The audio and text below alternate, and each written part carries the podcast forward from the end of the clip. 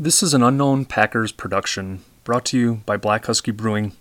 Happy New Year's to our listeners and our supporters.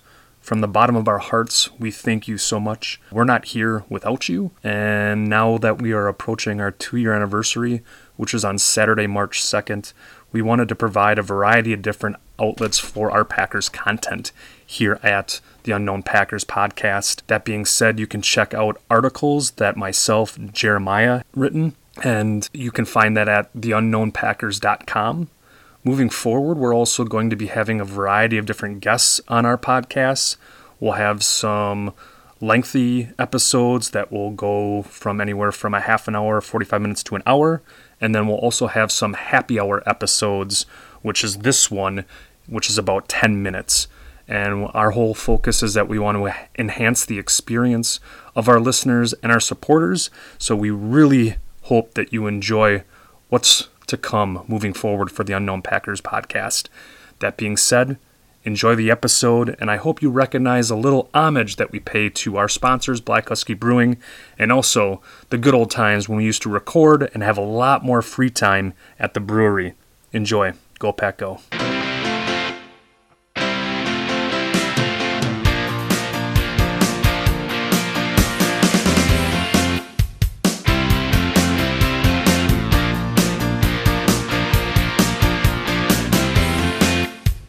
Obviously your stretch the middle part one where you talk about tight end and that being a focus. And you had talked about three positional needs in the top three picks uh, going into the 2019 nfl draft. So i'll have you take the podium. I'm curious what you're thinking. Especially now that this you know season's over and so i've seen a lot more uh, draft prognostications coming out and mock drafts and all that fun stuff. But even before that i think in my mind in those first three picks so 12 first round, and then wherever that Saints pick ends up falling, you know, probably somewhere between 28, 29 to 32. And then obviously, I think we have the uh, we have the 45th second round possibly. We've got three in the top 50. Yeah, top three in the top 50. But so I think in those three picks, and I think I was going back and forth, but I think I still think it's got to be one has to be edge for sure, and I'm I'm still kind of leaning towards that being the first our first pick. Uh, I don't, you know, I like Josh Allen, but I don't know. He's not going to slide to wherever we are. No. Uh, there's a couple other guys that I think are possible there. Jachai uh, Polite out of Florida. Yeah. Uh, and then, uh, you know, that second pick, which would be the bottom of the first round. I could either go, you know, I think there's two spots there, are two options. I like O line. I think, you know, a tackle, uh, you know, a high, a very highly rated guard. I could see there, and then jump into the the top of that second round and I think that's and so I think these, you know, just to clarify, I think that bottom of the first and top of the second, I think I could kind of go back and forth between tight end or O line in each of those spots, depending on who's available. And I, yeah, if you check out article I wrote on our uh, theunknownpackers.com, just kind of highlighting guys that more I would see in that bottom of the first round, which was the two guys at Iowa, Noah Fant and T.J. Hockenson, and also Albert Okwuegbunam, whatever his last name is out of Missouri. Okay. and obviously, two of those guys haven't declared yet, even. Yep. So that's a whole other throw it up in the air. But I do think, you know, with, like you said earlier, the kind of revolving door of tight end free agency that hasn't worked out. Um, you know, we let Jared Cook go. We bring in Martellus Bennett. That obviously blew up on our face. Jimmy Graham doesn't hasn't worked out. Lance Kendricks, you know, hasn't been as good as well. He's been a bit pretty average, I guess. And then Marcedes Lewis, we just haven't used whatsoever. So I think that needs to stop. I think we need to spend a pick. You know, normally I think I would have said, I think compared to last year, you know, a third, fourth, fifth round pick on a tight end. But as I've been like looking into this year's draft class, it does seem very top heavy as far as the talent level. So I think, and, and, and those guys at the top are, I think, blue chip type guys. I think those are guys that can come in like an OJ Howard and come in and, and, and contribute right away. Yeah, so I'd say you know for sure edge, and then kind of between O line and tight end, depending on who's available. But yeah, what's what would you have? I, I really loved when we were developing the agenda. I really liked that you had you had proposed that question, and I thought to myself, well, you had just released your article, "Stretch the Middle" Part One. Marquise Hollywood Brown out of Oklahoma, uh, a guy that was actually a, a JUCO transfer to Oklahoma uh, his his JUCO team. I think it's uh, something Canyons of the State, or it's a real small JUCO college. But he was a 5'8", 140 pound JUCO guy. Put on some muscle, still really short, but 5'9", but 180. But you look at Antonio Brown when he was coming out of college, out of Central Michigan. Obviously, he was a six rounder, but he was 5'10, 180 with blazing speed. That's what Marquise Brown has. Hollywood, as Gus, Gus Johnson likes to refer to him as. and if you look at what he did with Baker Mayfield and then Kyler Murray, Baker Mayfield even said, I made Brown into what he is. You look at Brown's touchdowns, he's he's hauled in 75, 77, 82, 86 yard bombs with that blazing speed at 433. Uh, I I know that it's taboo where a lot of NFL teams shouldn't take a wide receiver in the first round based on, you know, statistics, but the the Giants did with Odell Beckham.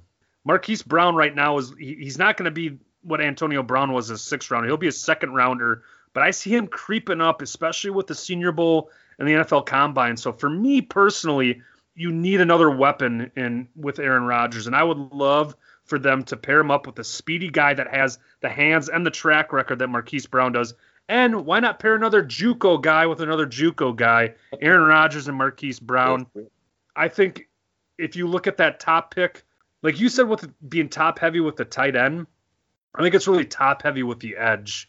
And I would yeah. say I, I, tossed and turned with gra- getting an offensive lineman in the first round, but I do believe that you can. This year, the draft is designed for defense. So if you have a high pick, you should grab the top defensive player, whether it's a D tackle, whether it's an edge guy, whether it's an inside linebacker. I think you you grab the top defensive player outside of cornerback, I would say, and maybe even safety. But and I know a lot of people are like, but we need safety help. I think if you have a great cornerback tandem, that helps your safeties out a lot. And so for me, I like Jaire Alexander and what they do with Tony Brown, Bashaud Breeland.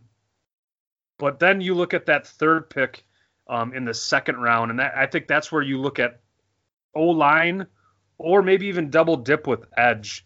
And then you look at O line in the fourth or fifth. And the guy that I really like um, in the second round that I don't even know if he'll be there is Oshane Ximines out of Old Dominion and they they're even projecting him to go to follow the footsteps of uh, Khalil Mack and Ziggy Ansah and um, Marcus Davenport from last year, but a guy that obviously plays with uh, Old Dominion Monarchs doesn't get a lot of spotlight, but he's currently projected to go in the second round. And that uh, there was a draft wire four round mock draft where we had Chase Winovich, edge guy from Michigan, that we were going to take. I don't know if it's like people th- think that the Packers have an obsession with long blonde locks.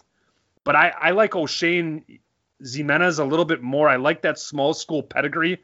I, I want more of a guy that has worked to get to where he's at, just like Marquise Brown, obviously like Aaron Rodgers. And so when you look at that edge spot, I do like, I think it's Jachai uh, uh, Polite or Polite from Florida. Yeah, Polite, I think. Yeah, however you say it, yeah. I, I, like him a lot more than I like Montez Sweat, but he just seems rather rigid, whereas Polite looks a little bit more polite, looks a little bit more fluid. Personally, I was big on offensive line, and I think you can. You've got a lot of money going into free agency next year. I think you bring in like a Daryl Williams from Carolina, who's a right tackle, who's on the IR right now. Um, you can you can grab an, uh, another offensive lineman in the fourth or fifth, but I think you got to get a weapon for Aaron Rodgers, whether that's a tight end or a wide receiver. And why not double dip like you did last year with cornerback and double dip at edge? And then Fackrell can be more of a rotational guy. I love what. So just I, I got to look up some highlights now or some tape on Mark Marquis. Was it Marquise Brown or uh, Malcolm Brown? Marquise. Marquise Hollywood Brown. The way you describe him just sounds like Tyreek Hill to me. Exactly. And exactly. I think just seeing you know what what Tarik Cohen does for the Bears, Tyreek Hill does for the Chiefs. I would love to have a guy like that. Whether he's you know, our focused player or not, but a home run hitter just on any play, I think is just you can't speak enough volumes about having that type of guy. I think. And I, I saw a tweet that obviously probably won't turn into anything, but putting Equanimeous St. Brown in the slot and having a tall, lanky, speedy guy in the slot, and then maybe having Marquise Brown on the perimeter with Davante Adams. I think uh, I think you invest high in a playmaker, whether it's a wide receiver or a tight end. This is why we do a podcast. I'm Brice Christensen. Jeremiah Wayman. And this is the Unknown Packers Podcast. You're simply